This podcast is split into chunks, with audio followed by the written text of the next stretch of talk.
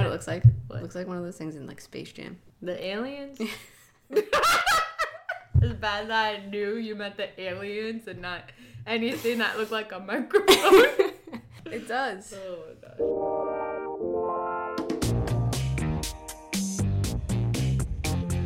Hello and welcome to Creative Hood. I'm your host Melanie, and today we are joined by Annie. Hey Annie. I'm Mel. How are you doing? I'm good. How are you? Good. Thank you for doing this podcast. I know you have a job that you don't think should be on this podcast, but I think that it should because it inspires so many people to pursue creative careers. I think it starts with you, Annie. It all starts with you. She's rolling her eyes so hard at me right now. but it's true. Well, um, I teach third grade. Um, I taught second grade for six years, and this is my second year in third grade. I teach because my third grade teacher taught me how to read, um, and if one person could make a big enough impact in my life, then why wouldn't I do that for as many people as I could? Um, when I was growing up, uh, school and reading was really hard for me. Um, and my third grade teacher took the time to figure me out. What are some ways that we can encourage creativity? If you give kids the opportunity and if you give them responsibility, the creativity tends to come on their own. But the struggle comes in with like what is too much responsibility and what is too much creativity to the point where it's inappropriate. So it's a hard line to, I think, cross. Uh, but it almost comes down into like the way you you talk with them. Um, like I could give them a formula to write a great essay, but they, a lot of kids won't go outside the lines of that. If I model too much, they'll just do what I'm doing. But if I show them one way, and if they understand and know that it's okay to take risks, um, a lot of times you'll see them eventually taking it. Um, you almost have to like foster creativity and like push them to do something different, um, or giving them time to choose what it is that they're doing. And it's not like like I'm going to choose to read today. Um, maybe it's choosing to create something together, like having time to work with. That's another thing. Working with other kids um, and working in partnerships and groups is a huge part of uh, creativity as well. Group projects. You're saying those were good for me? Yeah, Mel. oh man. I was such a rule follower in school. Like I did things exactly how my teacher said and I just wanted to get good grades and so I did the minimum of what I had to do to get the good grades. but I do remember those assignments where it was like, all right, your book report, do whatever you want to just show what this book was about. And I was like, ooh. And I made up like all these wacky characters and was like, this person would be looking like this in real Yeah. life. And like, I remember how weird all my stuff looked, but then it was also kind of like my style was starting to begin to form. I'm like, oh, this is how I would interpret something. And it does begin to foster that. So I like that idea. It's great. Here's an assignment for everyone. Summarize this podcast however you want. and send it to us on Instagram. And we'll repost the nice things. That's crazy. What um so what did you study in school and college? What prepared you to become a teacher? Um, like what was my major? Um, elementary. Actually, I wanted to go to school to be a phys ed teacher, and my mom wouldn't let me. My mom um, made me go for elementary education because uh, she told me, or she reminded me um, of what I told her when I was younger, or she reminded me of what I did struggle with, um, and she told me that phys ed wasn't wasn't the right way to go, and I told her she was wrong. Uh, and at any school I applied to for phys ed, um, their programs were like full. There was this was back when like a lot of people were going for specialized pla pieces of education. Um, so I had to go for elementary education. I didn't have a choice. I wasn't doing it because my mom told me to, um, and she was right. I if I went for phys ed, I don't think I would have found a job. There's only like one phys ed teacher in each elementary school, and she was right. Now the odds are in your favor. Yeah, So that's, That's- good. Forced you into yeah, making a good choice. yeah. I didn't want to. hmm What else? Um, what about teaching has surprised you that you didn't expect before you started working? Uh, it surprises me what teachers will do for their students, um, and in return, the love that their students will give back to their teacher.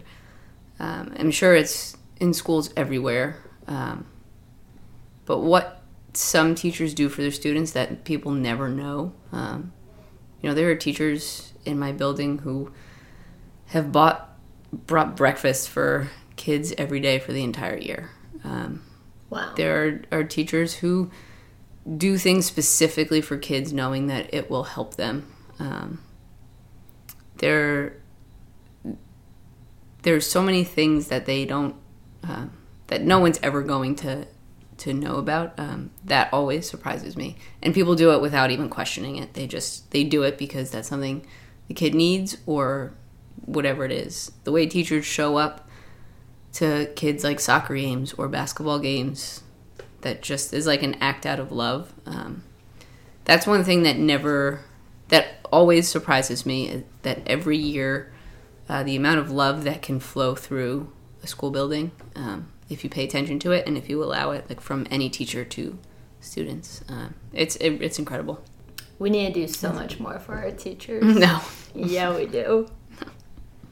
The patience that these angels have in a classroom every day with children who are so curious and have so many questions, and teachers patiently answer and guide them through life.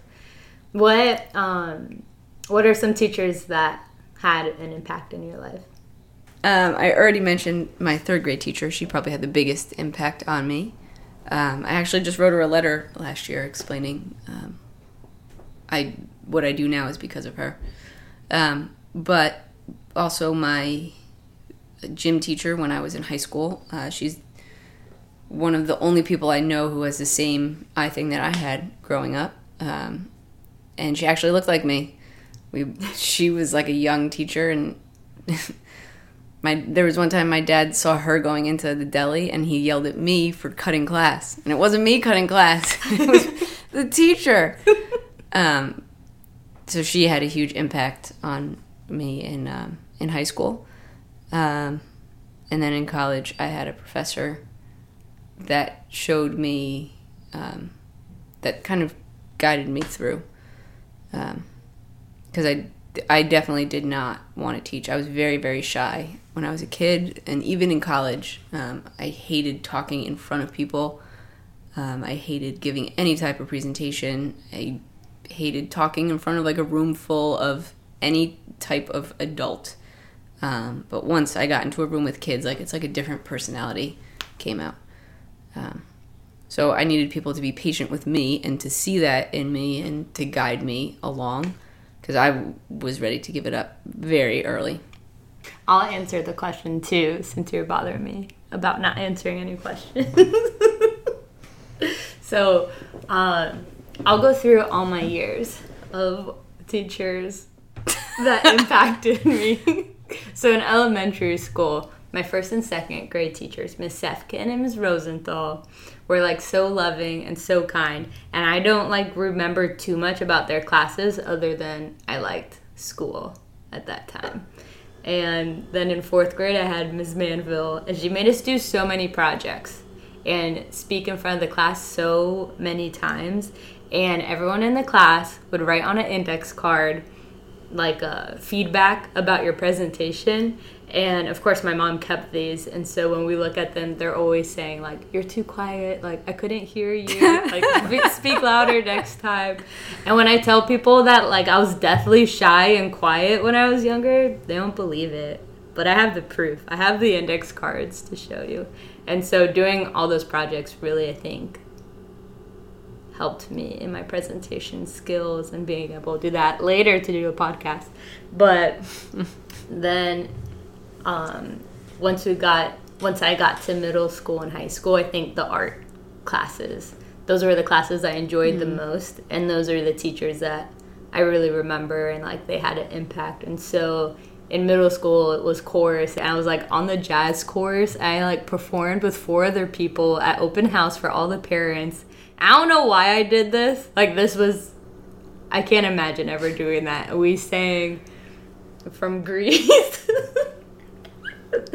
the you're wait we go together and i'm singing this in front of all the parents and like of course there's people i have crushes on in middle school and i'm like there's their parents and their parents and i'm over here like we go together it was awful and then high school just seeing these teachers give like their whole lives to their jobs. I mean, those are the teachers that make such an impact. And so my choir teacher there too, Mr. Davis, everyone will say he was the best teacher ever because he was. And like, he helped all of us students who had never sang before get straight superiors in competitions. And it was the most like camaraderie feeling I've ever had, like being on a team. It was yeah. with a choir, you know? And a bunch of them went on to be like choir teachers and opera singers. And the acting teachers, Mr. and Mrs. C, that was like my first rendezvous with theater and i got to be like a background eel in the little mermaid and it was just my arm on stage but that was exciting. And then ms anderson was my ceramics teacher and that was fun. But these teachers i love them so much and looking back I'm so thankful that I had them growing up. Oh, and also Mr. Horowitz was my English AP teacher.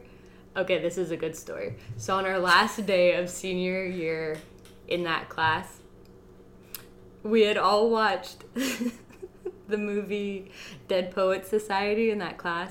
Oh, so we're man. taking the exam, and we had lunch period right before this class. Mm-hmm. And I was like, guys, here's the plan during class. At like 2 p.m. This is gonna happen. and so it's totally quiet. We're taking the exam. I look around. I start to stand on my desk, and thank goodness other people did it with me too. And we're all like, "Oh, Captain, my Captain!"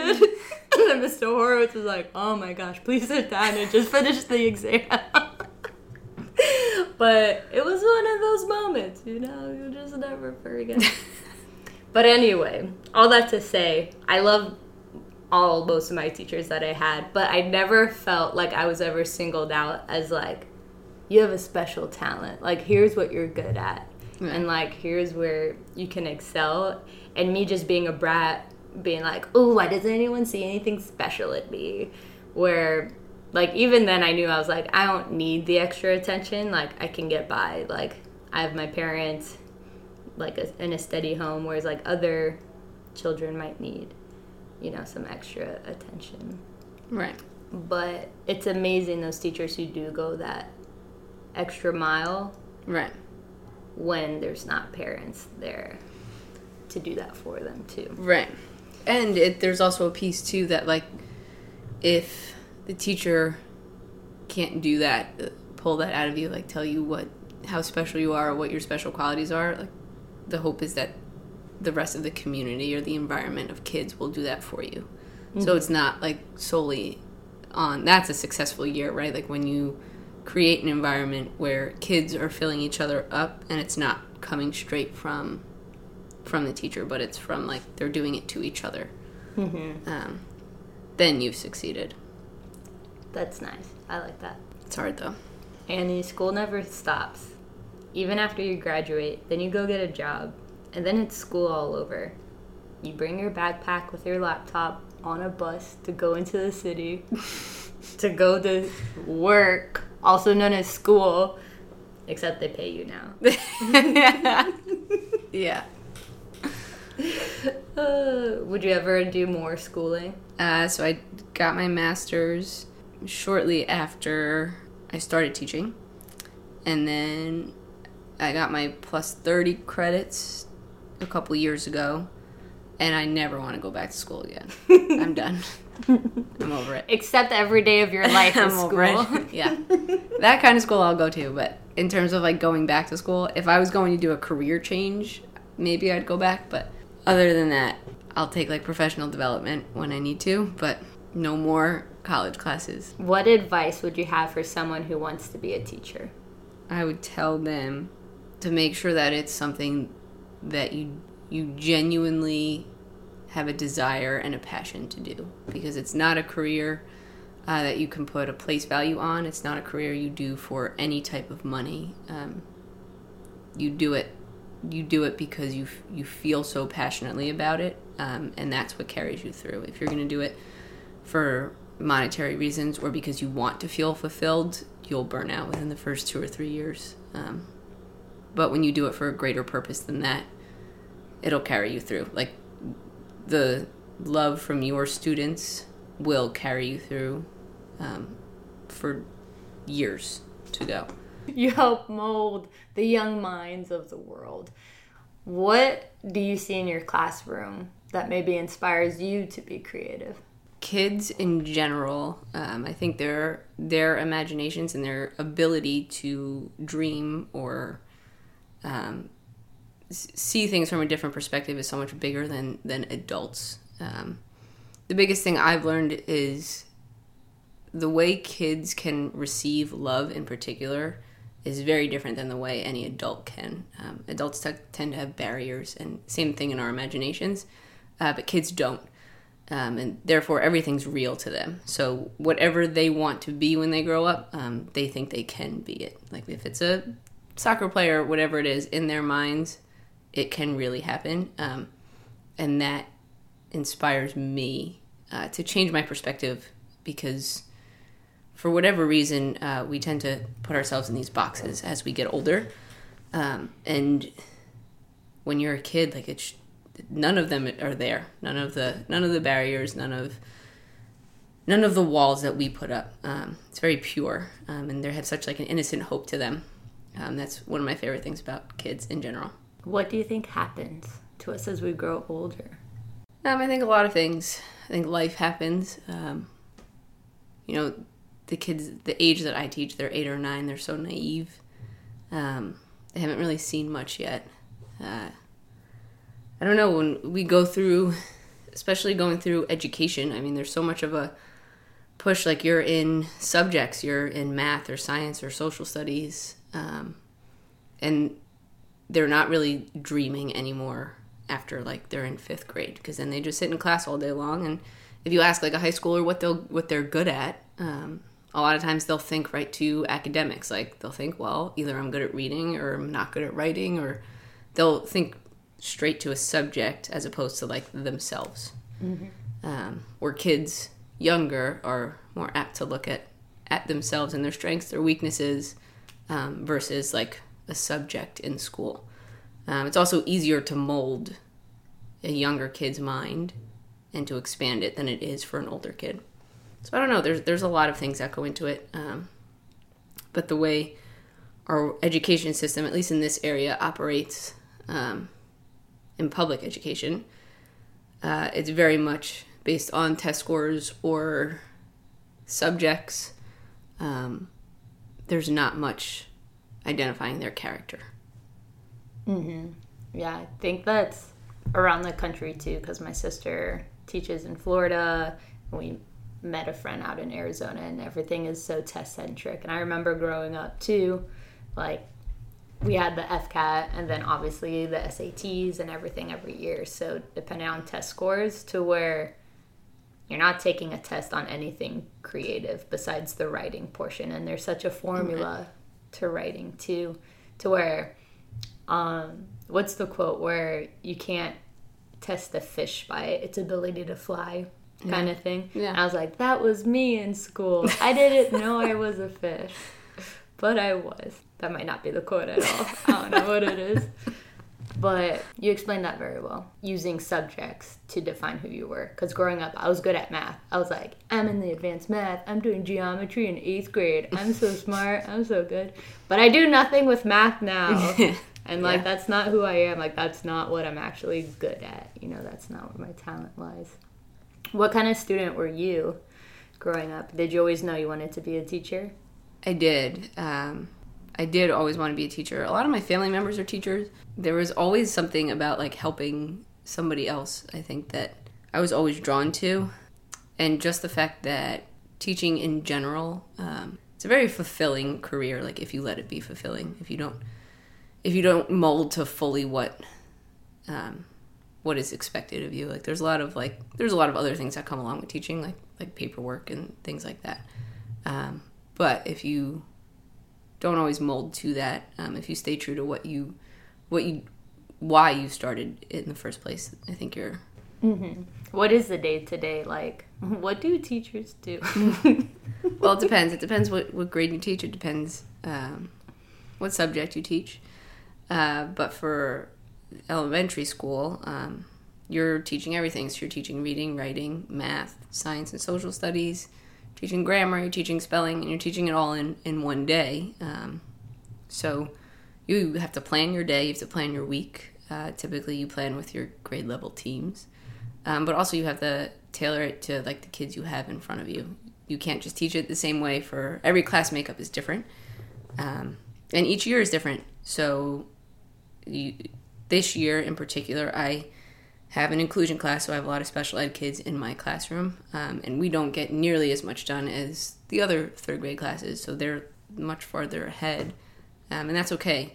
But for this, like for the end of the school year, third grade has to take a standardized test. So this full year prepares for that test, and the way most every teacher attacks it kind of differently. This year, I'm choosing to build our classroom with a foundation of relationships um, over academics. And uh, the intent is that if you if a kid knows that they are important and that they're loved and that they're cared for, what you can get out of them is so much greater um, than if I'm just like shoving essays down their throat. What we're doing, we took the whole month of September and we built um, a lot of relationships. It was a lot of like friendship building. Um, I'm basing it off of the word love, but we're using the word love as a verb. So, in like showing patience and kindness and understanding, showing actions. From there, each month we're going to take a different a different verb and and focus specifically on that. Because my kids are younger, um, they equate the word love to a feeling, and that's not what we're going for. We're going for as an action. So, what I've chosen to do is use the word family. They can relate to that. Um, because within a family, um, yes, there is love, but you do things for each other um, even when you don't want to do it. Uh, so that's something that they can relate to a little better. And when you are able to build a relationship with a kid, um, and kids are able to build relationships with each other, uh, it creates an environment where not only do they want to be a part of it, but they will run through fire to to protect anyone who tries to harm them, and that includes working hard and doing things that are difficult for them. Um, so I'm just going differently with the foundation that we're laying. So I might not um, be as far as other teachers right now, but what you eventually gain later on in the year um, is greater than being ahead in the beginning.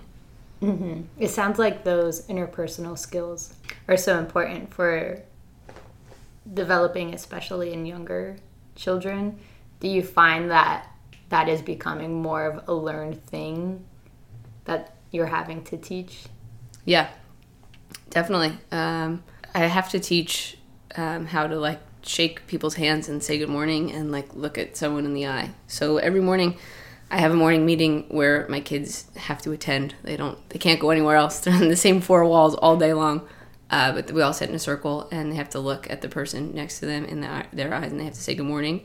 Um, and they have to have like a conversation with them. So I typically give them a topic and they have to converse about it or they have to find out something about their partner um, that they didn't know before. Um, so you have to, it's very much me leading that for the beginning portion of the year, and then eventually they can take that on their own. Um, but for the beginning part of it, they need so much support, um, and it's you have to physically remind them like about saying please and thank you. It's like little things that aren't prevalent in our world today um, that you have to you have to teach.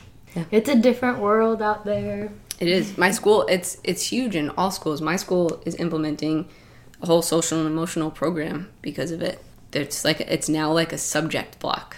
It's not like like it's it almost takes the place of like spelling or grammar, and you have to teach it. That's great, though. Hopefully, it teaches kids to be empathetic and really care about the person next to them. Right. Two final questions for you. Ugh. Then.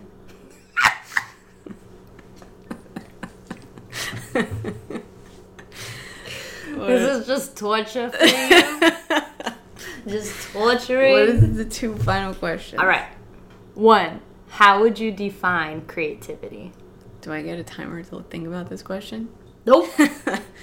I think creativity is the ability to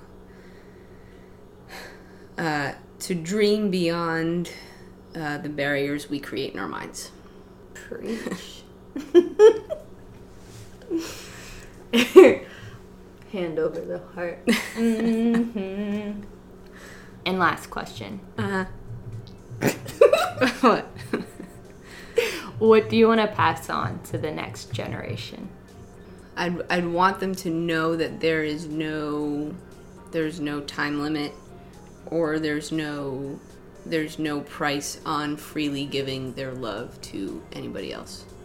And that that is the biggest thing that they can do for their peers their teachers their kids whatever it is. Um, and that that is something that will last forever because it's like a ripple effect. That's something that continues over and over that's it Nice.